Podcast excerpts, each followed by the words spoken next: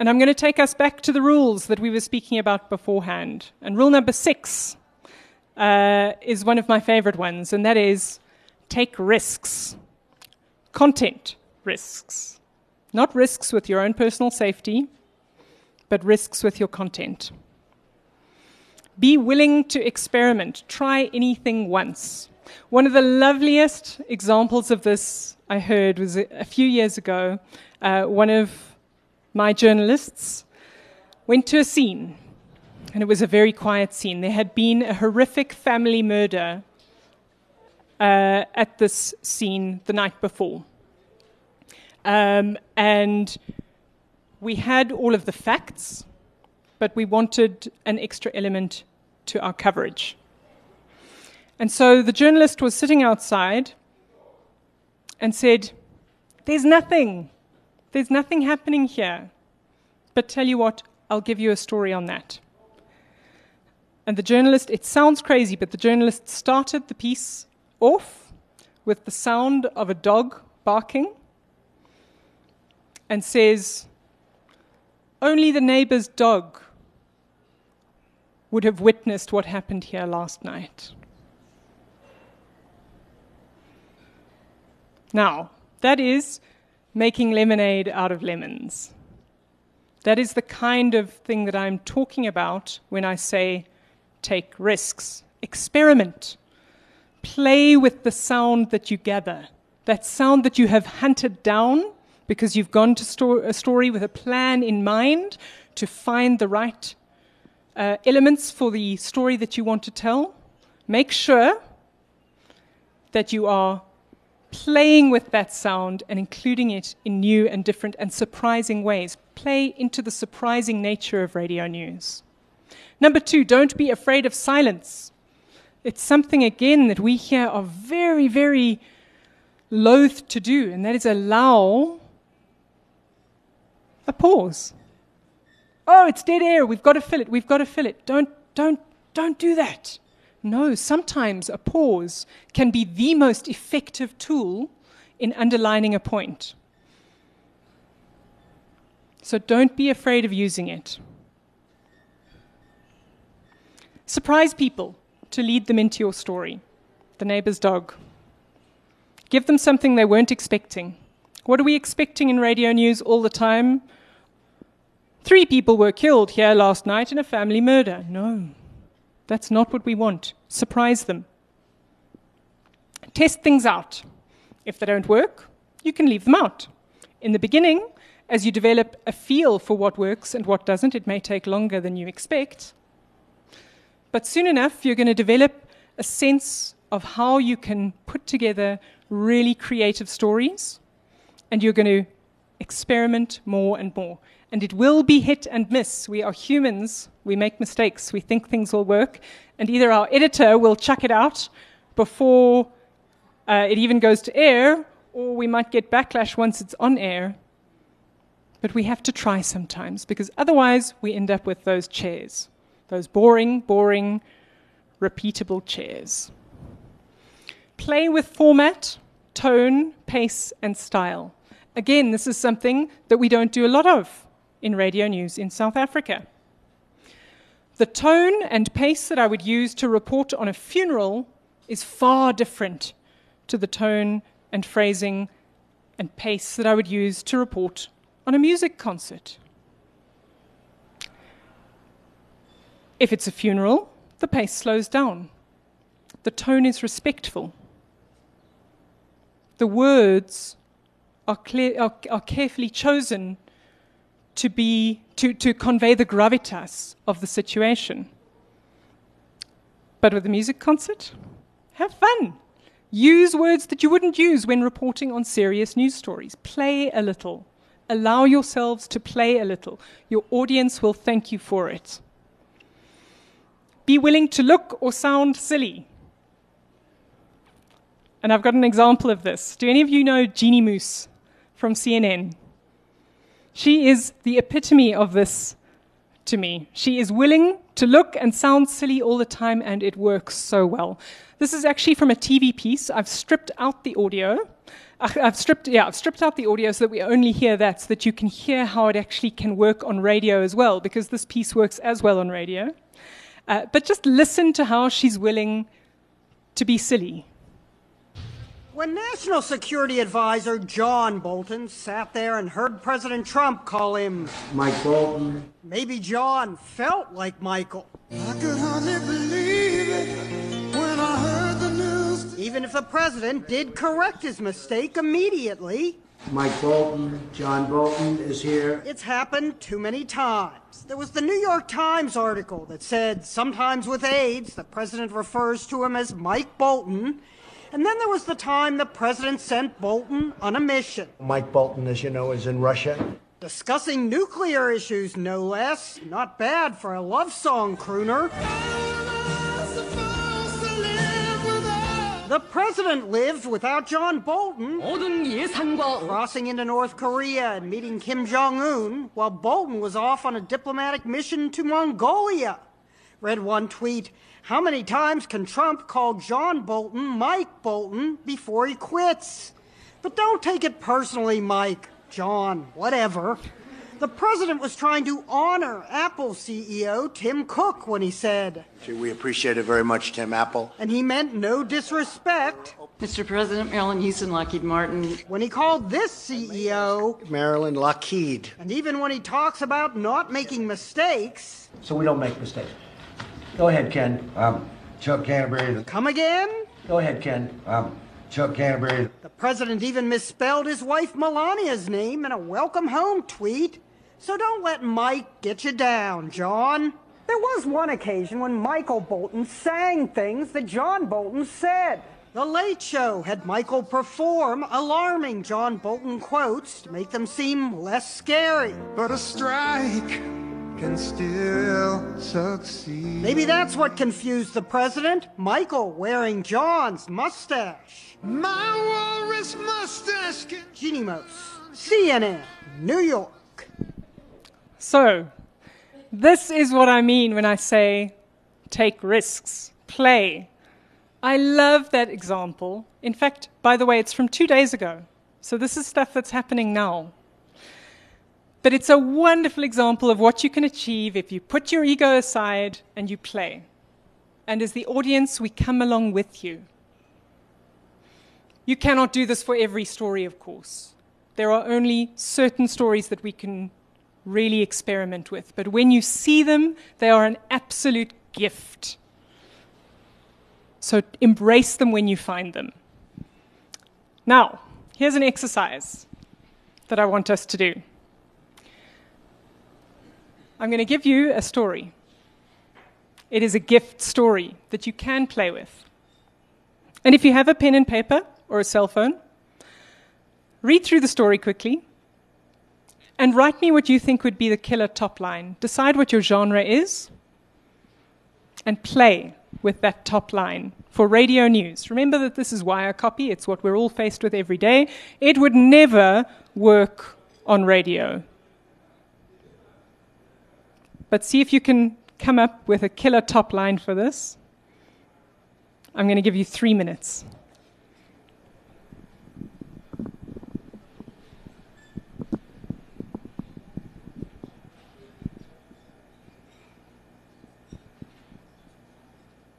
Can everyone read it, by the way? Would anyone like me to read it out?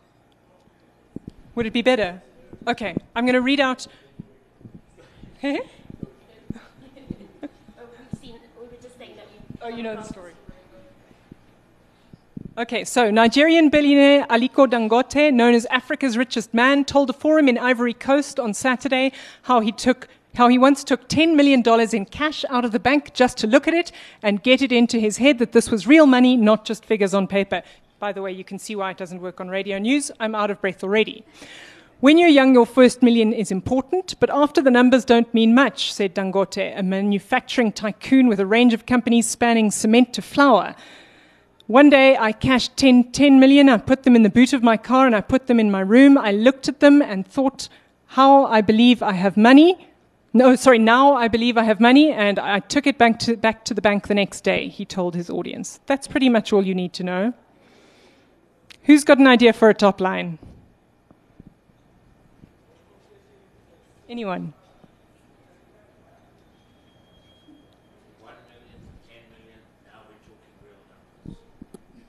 There we go.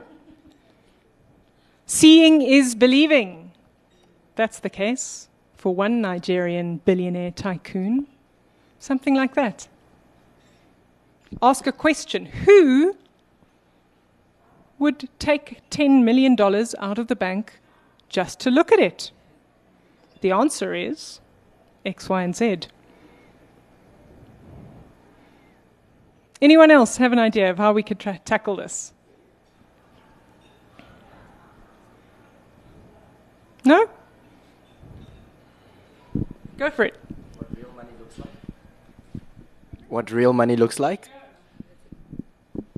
Very nice.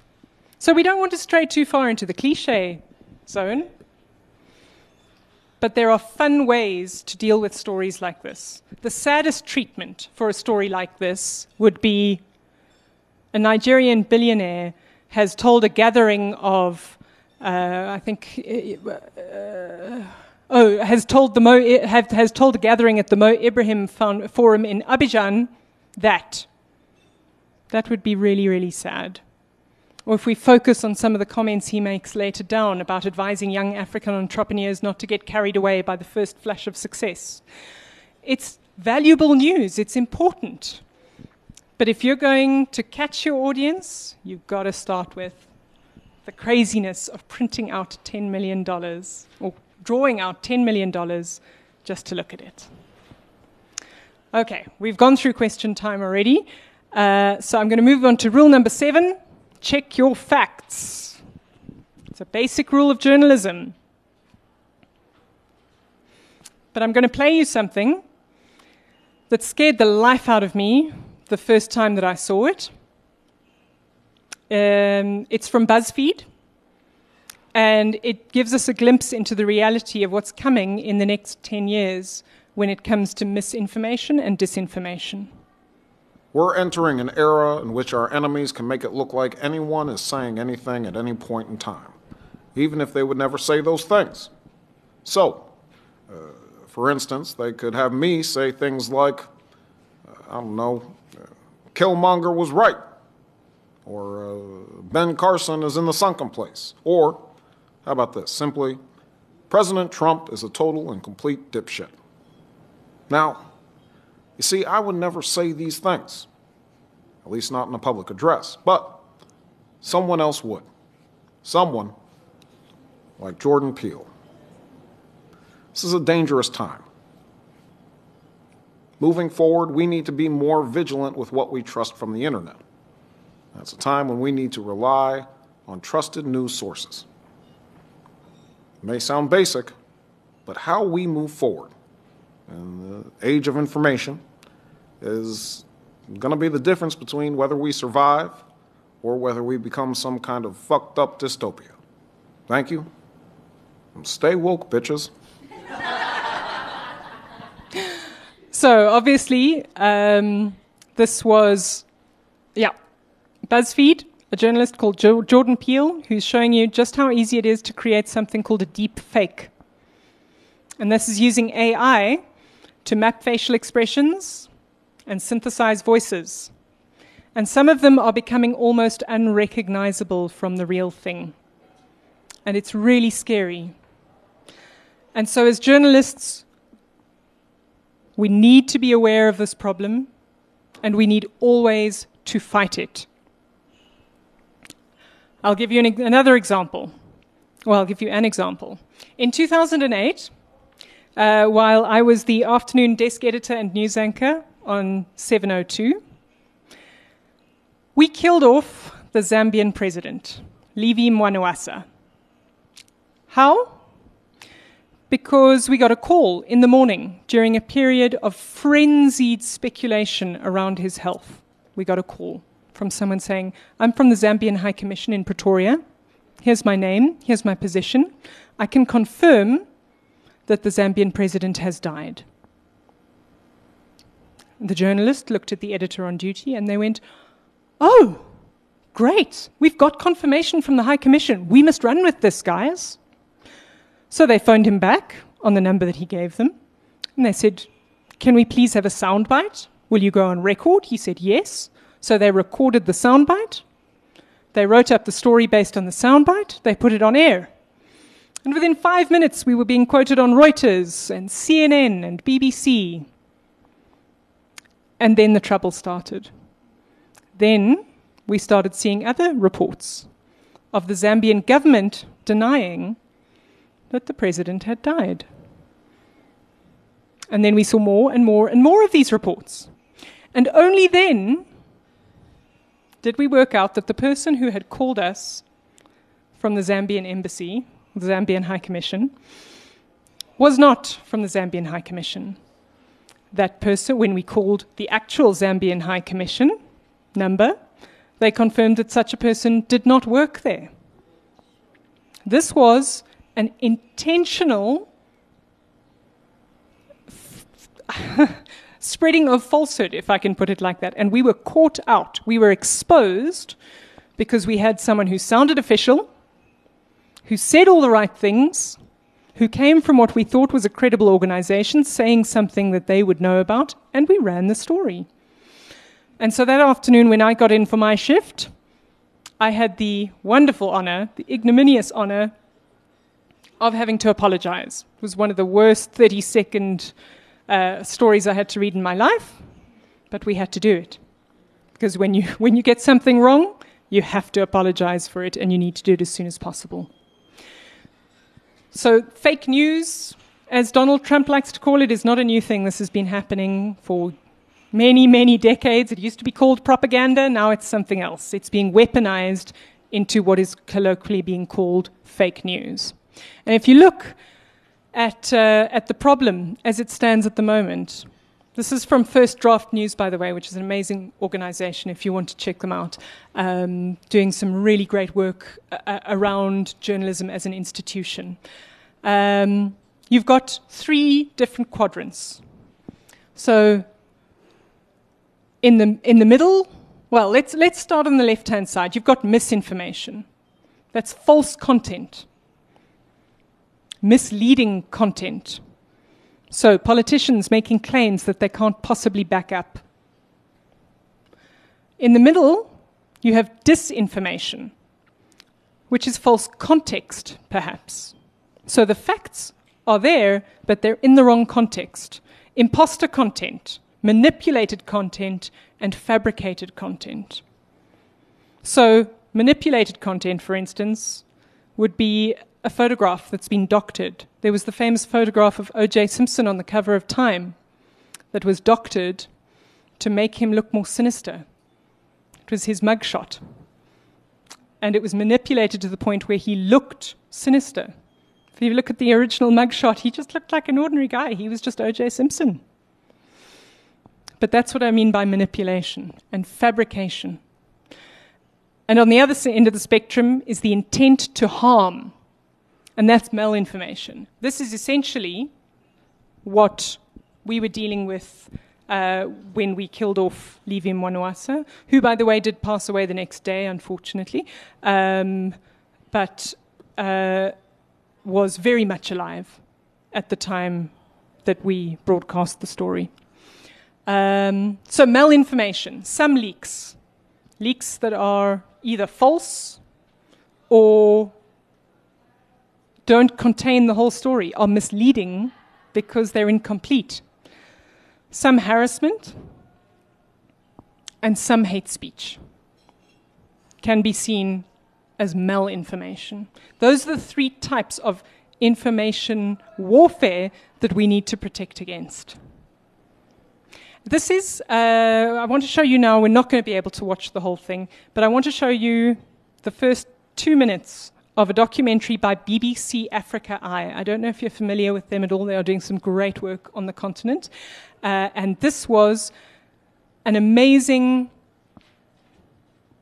myth busting, or no, fake news busting piece of journalism um, about footage. And, and the, the clip explains it. But just get an idea of how they went through this.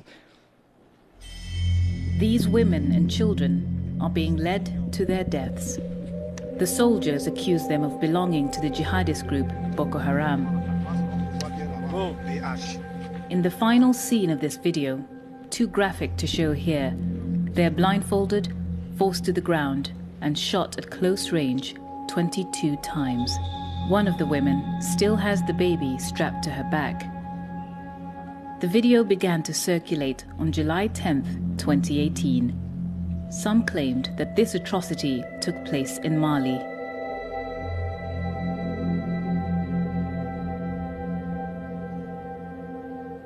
But others said it was filmed in the far north of Cameroon, where government soldiers have been fighting Boko Haram since 2014. The government of Cameroon initially dismissed the video as fake news.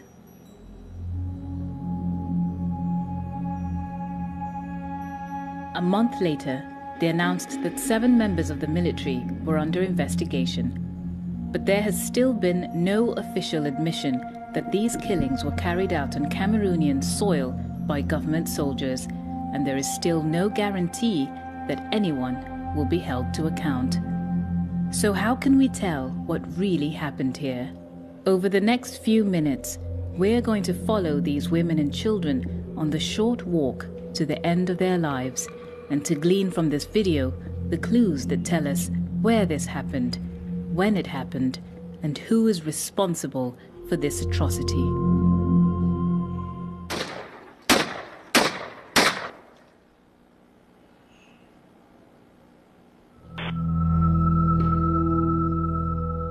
This looks like the kind of dusty, anonymous track that could be anywhere in the Sahel. But the first 40 seconds of the film capture a mountain range with a distinctive profile. We spent hours trying to match this range to the topography of northern Cameroon. And then, in late July, we received a tip off from a Cameroonian source. Have you looked at the area near Zelevet? Close to the town of Zelevet, we found a match for the ridgeline. It places the scene on a dirt road just outside a village called Krawamafa. A few hundred meters away is the border with Nigeria. The video also reveals other details that can be matched precisely to what we see on the satellite imagery. This track, these buildings, and these trees. Putting all this evidence together, we can say with certainty that the killings took place here. Less than a kilometer away, in Zelevet, we found this compound and identified it as a combat outpost used by the Cameroonian military in their fight against Boko Haram. I'm going to stop it there. But please go and watch the rest of it. It's about another 10 minutes remaining. It's called Anatomy of a Killing and it is some of the best fake news busting reporting I have seen in a very, very long time. It is incredible work. And it is the kind of work that we need to start doing as journalists. And we need to start fulfilling that mandate of being truth seekers and truth tellers. Now more than ever before, we are facing such unprecedented challenges to our authority as a news dissemination vehicle that we really, this is the kind of journalism I believe that we need to be doing much, much more of now. Okay, rule eight embrace technology. This is something that I feel very passionate about. The last three or four years, uh, since returning from a journalism fellowship to the United States, I have been focusing on the convergence of radio and digital and tech. Uh, and I've been trying to get radio journalists to adopt more technology.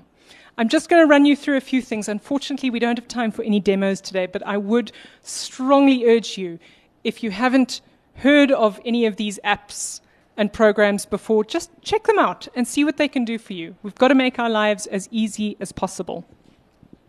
So, audio tools. I'm pretty sure we all know Audacity Free, downloadable, easy to use. Twisted Wave, same thing. Does anyone know Audio Hijack? It's a brilliant tool. You can use it on your laptop or on your PC to record anything to anything. What do I mean by that? You can record Skype calls. You can record sound that's playing in the background. You can record telephone calls. Anything that is coming into a computer and potentially going out of its speakers, you can record. It's an amazing piece of software and it's really easy to use.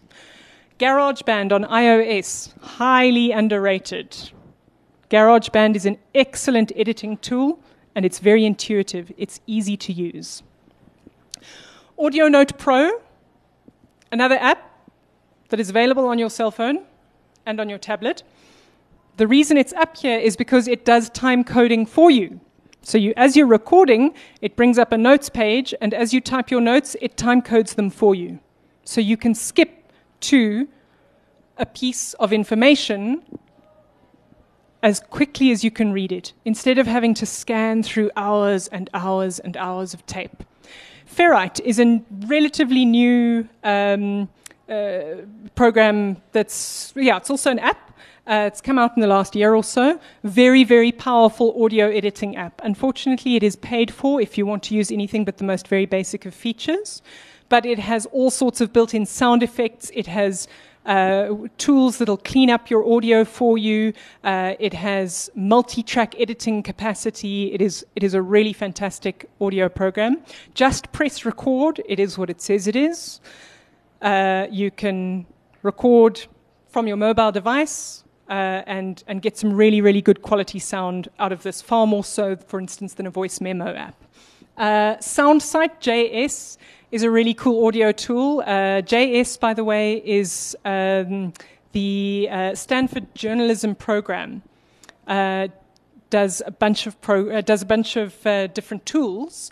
Um, that I'll, and I'll talk through some of them later. But SoundCite is one that very simply allows you, if you're publishing to a website as well, to embed sound within your story.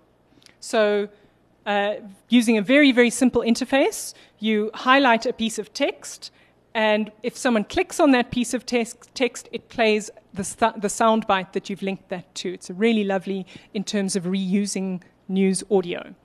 Uh, and the last one, my personal favorite at the moment, is Otter. Uh, anyone who'd like to see it, by the way, I'm happy to demo it afterwards. But Otter is uh, one of the newest uh, apps on the market and it's an auto transcription tool. And so as you're talking, it's transcribing. And you can see the script of what you're saying coming out. I'll show it to you afterwards if anyone's interested. It's amazing.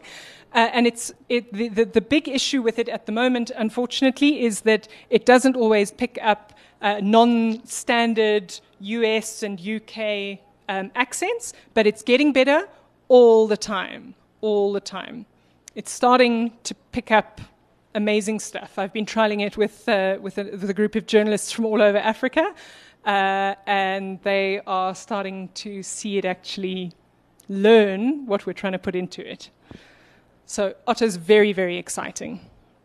For data visualizations, you may say, why are you telling me this? I'm a radio journalist? None of us are radio journalists anymore. We are all journalists first. And if you want to tell better stories, these are the kinds of tools that can help you. I talked about the JS suite earlier. And these tools are very easy to use. They are designed by journalists for journalists. Interview JS, a very new one, basically allows you to build out your story into a chat messaging format, which is incredible um, super interactive, and you can upload, you can embed it onto a website, or you can uh, put it on social media. You can upload it. It's really, really amazing. You can also send it as a standalone link to someone, so it doesn't necessarily need to be published somewhere, and that's true for, for all of these. StoryMap uh, is an interactive uh, data visualization uh, program that allows you to track movement from one area to another um, and tell multimedia stories over that. Um, Timeline JS, I'm sure you've, you've seen Timeline before. Uh, it's a very easy, scrollable timeline with links to stories. Again, multimedia. You can include sound, you can include videos, you can include images. Juxtapose, you load two photos. I don't know if you guys have seen this. So you load two photos next to one another with Juxtapose, and you have a slider. And if you have a before image and an after image, you can drag the slider across and see what Cape Town was like before the drought and what it was like after the drought. It's a really, really cool tool as well. And then ThingLink, just for a bit of fun, you can take a standard image and you can embed points on that image where, where you mouse over, a little story pops up. And they're all really, really cool and so simple to use and so easy to learn. There, ah, so this is Interview JS. Let's take a moment actually to watch it and you'll see what, what kind of things are possible with very, very little effort.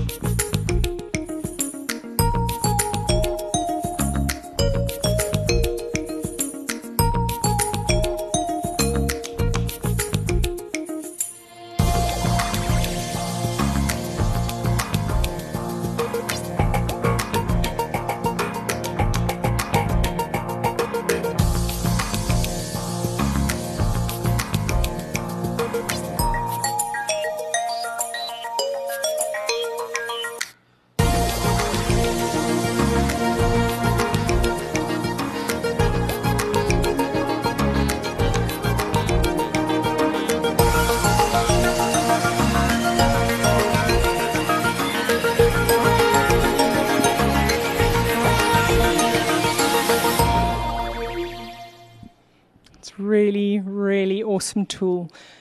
The mobile revolution underway in Africa and around the world at the moment means that this kind of storytelling format is becoming more and more crucial to us as journalists. Even if we work primarily in radio, you want to be able to reach other audiences.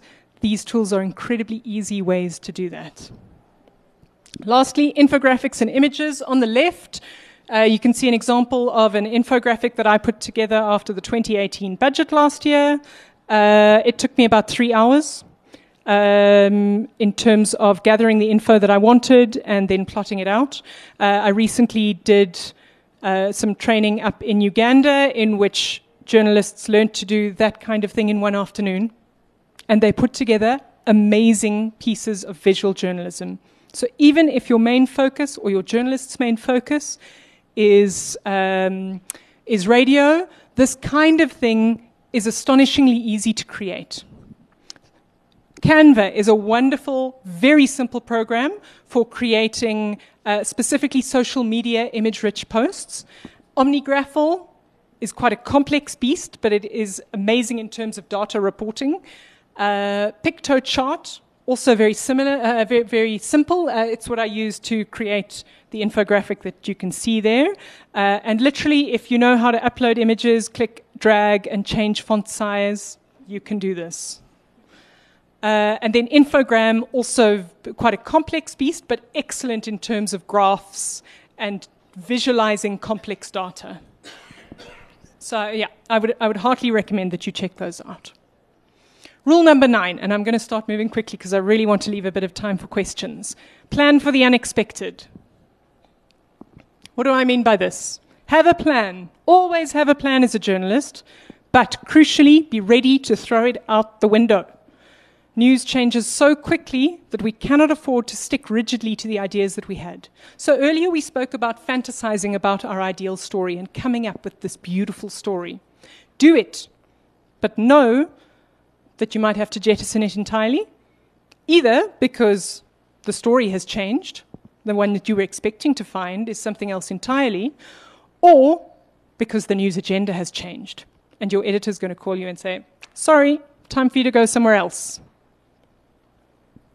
Teach yourself how to learn, and actually, this is a really important point. Teach yourself how to learn, become an instant expert. Meta learning, the, the idea of learning how to learn, is huge at the moment. And if you learn how you learn, so if you know what it is that makes you remember things, It's going to make it so much easier for you to turn yourself into that instant expert on whatever story you're going to be covering. I know, for instance, that I need to write stuff down. Somehow, the act of physically writing something out is what crystallizes it in my mind. Other people just need to look at something. Other people need to come up with a clever song to remember things. Learn how you learn and apply that to your work. Be flexible. Your editors will thank you for it. I promise. Go with the flow. When the news ag- agenda changes, roll with it. When they need an extra piece, roll with it. Make it happen. Don't plot out a story beforehand and expect it to stay that way. We've already covered that. By all means, plot out your story, but you have to be open to the idea that it's not going to be what you expect it to be. Ask, ask unexpected questions to get unexpected answers. And this is something that feeds back into the discussion we were having earlier about interviews and how great interviews can break or make a story. And asking a witness on a scene, what did you see, is all good and well. That's fine. Asking them, have you ever experienced anything like this before? That's unexpected. It's simple, but it's unexpected. So you want to think of ways of teasing out the story from the person that you're interviewing. When you find the unexpected, highlight it. Radio, again, is all about surprises. So make sure that when you find the unexpected, you highlight it. Because if your person, if the person you're interviewing suddenly says, well, you know, actually, I've, I've, I was on the scene of a similar incident three years ago. Like, what, what an amazing story that is. Suddenly, what you, the story you're telling becomes so much bigger. Keep surprising your audience using audio, using scripting, using the kinds of stories that you're telling. Oh, oh sorry, guys. Rule number 10 think audio, not radio. There's been a lot of talk at this conference so far about podcasting, um, and it is absolutely something that we as radio journalists have the capacity to lead in, and that I don't think we're doing particularly well. Not in South Africa, certainly, probably not across the continent. We are perfectly positioned to take control of the podcasting market. So, why could it change the game? Because it doesn't rely on entrenched distribution channels. It may sound like a threat, but it's not. It means that you can reach new audiences. It means that you are not limited to the geographic area in which you broadcast. You can spread your news far wider by putting it in, by just simply turning it into a podcast. It avoids traditional forms of censorship, which is an issue in many, many countries, specifically in Africa, but around the world. It breaks new ground and offers unique content. So, whereas before I had three and a half minutes for a radio news bulletin, there's no way that I could do a deep dive into how climate change is affecting farming in the Free State, for instance. Podcasting opens that up. You can dive deep into topics that you would otherwise never be able to touch. It offers increased mobility. So, podcasts come with you in your pocket wherever you are. You don't have to sit in your car listening to the end of the story that you were um, hearing on your drive home. It can come with you. Advertisers are growing increasingly interested. There are new revenue models. They are still very, very uh, nascent. They're very much in their beginning stages, but there are new revenue models that are emerging for podcasting, uh, specifically of interest because ad revenue in uh, radio is on, on the decline around the world, uh, and, and the revenue model is failing. So we need to find new ways of doing this. This is one of them. Where are people listening? Short answer is on the move. 52% listen to podcasts while driving. This, by the way, is um, from the uh, latest Edison report on podcasting, NPR and Edison. 52% of people listen to podcasts while driving. 46% listen while traveling. 40% listen while walking, running, or biking. 37% listen on public transport. 32% listen while working out. So it's in your pocket, on the move. And these are the other guys that are starting to change the game smart speakers. Does anyone here have a smart speaker? One over there? Couple? Okay. So the smart speaker market is growing faster than the smartphone and tablet markets were, oh, sorry, there's a spelling mistake, my bad, at a similar stage. What does this mean? When cell phones first came out, they grew at a slower rate than what smart speakers are doing at the moment. Think about that for a moment. The adoption rate is huge. In 2017, in the US, uh, if memory serves, 7% of households had smart speakers in them. This year, 21%, threefold that it's, that it's improved. So this is an exploding market. Um, and one in 10 adults in the US is already using a smart speaker once a week. So it's an Amazon Echo or an Amazon Dot. Uh, Google Home Assistant is another example. It's a little speaker uh, that sits on your countertop and it's activated in the, ma- in the same way that Siri might be on a cell phone. Um, it's activated by voice. So you say, uh, for, for the Amazon Alexa, for instance, you say, Hey Alexa. The speaker wakes up, and you can say, What's in the news? And it'll play you the news, uh, the news from channels that you've specifically selected. You can also ask it to tell you a joke. You can tell it to play your music. You can do all sorts of things with it. It is the next gen. Um, for some, voice is now their only contact point with technology, i.e., they're not using their cell phones anymore. They are only speaking to devices. You can hook it up to your fridge and ask your fridge what's in it at the moment. You can hook it up to your cooking utensils and tell your oven when to start cooking. Voice could become a crucial gateway to media in the future. Why? Because people are going to say, What's in the news? You want your news to be playing when they ask that question. Uh, but of course, they do still have a way to go in terms of functionality um, and adoption, because we do have a problem. The top and most valued features on smart speakers playing music is number one, answering general questions setting alarms. News, date, news updates is down at number five. News is widely used, but it's not valued. So people use it regularly for news, but only 1% actually value the news that they're getting out of that speaker. So there is an enormous amount of work that we need to put in to get there. Rule number 11. Last but very not least, but very definitely not least, think news and not audio. So we're thinking audio and not radio. Now we're thinking news and not audio. Why? Because everything is changing in terms of how people consume media. It's all about mobile now. The mobile revolution in Africa is startling. Uh, of the next billion people, coming online, most of them will do so in Africa. And so there are new audiences that we can snap up if we can only expand our definition of news. So, a best, if you think of a story you've done in the last year, or a story you've been involved in, or a story your organization has been involved in, how many platforms did it appear on? Maybe it was, well, it would be on radio, right? Because we're all in radio. Maybe Twitter, Facebook. Anything else? No? Maybe the website, yes. Four platforms. Sounds like a lot, but it's nowhere near what it needs to be.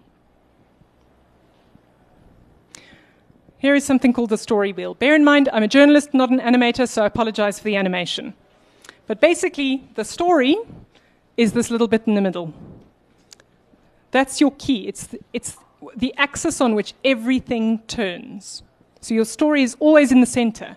But the different spokes of the wheel can be different platforms. The more spokes on the wheel, the stronger the wheel is going to be. So you want to add as many spokes as possible. Traditional radio, traditional video, Twitter, Instagram, Facebook, maybe a listicle. Those are quite popular. Normal text, an infographic, maybe an, a graphic novel. We saw uh, in the last session a, a lovely uh, example of, of, an animated graphic novel uh, from a news story. You can do a quiz. You can do a GIF. You can do a cartoon. All of those are different spokes. And different spokes for different folks. Always find which are the spokes that are going to work for you and make sure that you are doing as many as possible of them.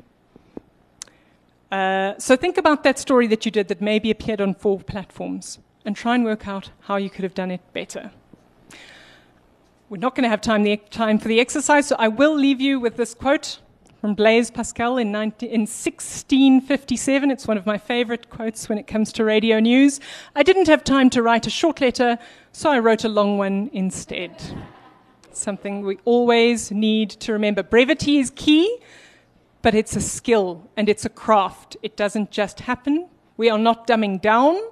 We are making things clear and easy to understand, and we are using sound to create images to inform the radio that we are creating. So, just to recap very quickly 11 rules. Build a chair you want to sit on. Play to your strengths. Be a hunter, not a gatherer. Just go, said in the voice of my editor always. Be a human, not the voice of God. Take content risks. Check your facts. Embrace tech. Plan for the unexpected. Think audio, not radio. And then think news, not audio. And with that, I will say thank you very much. And I don't know if we have any time for questions. We are definitely out of time, but I think the thing that works in our favor is the fact that track three is open for the last session. So I don't know if you perhaps want to ask two questions and then we can head off to the other tracks. Anybody has questions? Or you'll talk to her personally. Please come through to the mic. Sorry. Um, it's a it's actually a very strange question to ask. It's just that I noted that you're very pro technology in, in doing media, and I remember seeing a YouTube. Um, whatever feed thing, where they were talking about how in the next few decades or whatever, they're going to incorporate all this technology on human beings because we'll want to be as smart as the technology that we're using. And I was thinking to myself, can you imagine a world where we are now the radio, like Camilla, Radio Camilla, and Camilla has all these digital things. Can you, how far do you think technology will affect us? Okay, so, so that's a huge question, and I don't think that I'm actually qualified to answer it, to be honest, in terms of how it's going to affect us. I can talk a little about how it's going to affect news. Uh, and I will use an example of this little thing sitting on my wrist smartwatch. I resisted for years getting one, it now lives on me, and it tells me when to stand, and it tells me when to eat, and it tells me how well I've slept. Um, but the the, the reason I'm mentioning it is that it is the, one of the, for me, one of the first uh, good examples of an augmented human being. What do I mean by that? I can just look at it, and if I've configured it properly, it'll give me the news. What does it mean for news, though? How do we tailor our message to suit such a tiny screen? And there are people doing lots of extended thinking about this. Uh, the, bizarrely, the, the, the real thing with tiny screens like this is that you have to think very carefully about your typography, the font that you use. Humans can read nine words a second. So, flashcard type uh, news, coming, uh, coming to you one or two words at a time, works in this kind of scenario. So we need to be very cognizant as journalists of how this is going to affect our lives um, because it's going to help us, but it's also going to make life more difficult. Um, and it's going to mean that we need to change the way that we think about things. AI is something that journalists in general are very scared of. Um, and it is scary. But artificial intelligence is already making news better in many, many ways. It's automating processes that used to have to be done by hand. It's allowing us to process amounts of data that we could never have contemplated five years ago, even. And it is allowing us to spot new stories that we would never have been able to unsurface simply as human beings. Uh, if we have like a minute, I'll tell you very quickly. Yeah, that look tells me you don't. Um, uh, we we. Uh, uh, I went together with a team of a developer um, and uh, a designer to a competition run by the Global Editors Network uh, two years ago. And the theme was fake news, and we ended up building an AI that can, we think, detect fake news. So we fed in 7,500 real news articles and we fed in 7,500 fake news articles. And behind the scenes, scenes the uh, developer Wiz built an AI that went through these and noted discrepancies and similarities and started to be able to predict when we highlighted a piece of text whether it was real or fake. The secret is we don't know how it does it. AI is very much a, a black box in many ways. So we don't know how the AI or the, the, this, this artificial intelligence is coming up with these things, but it's right most of the time. That's just an example.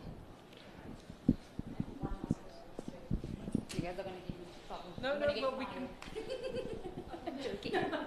Just one last question. Okay, um, so I come from a community and campus uh, newsroom, and a lot of the stuff that you you know brought up are things that we're not necessarily trained, and of course that's where we get fed into, and you end up going either into the public or sort of the commercial space as a radio, well, as a journalist, and how do we then i think it's not a matter of how do we then unlearn these things i guess it's a matter of how do we start introducing this type of you know um, reporting or sort of you know um, different ideas and innovation in journalism and in newsrooms from a community and campus level so I can tell you that it's not only at a community and campus level. First of all, um, I've had my own battles trying to introduce new ways of doing things in newsrooms, and I know that many of my colleagues have struggled with the same.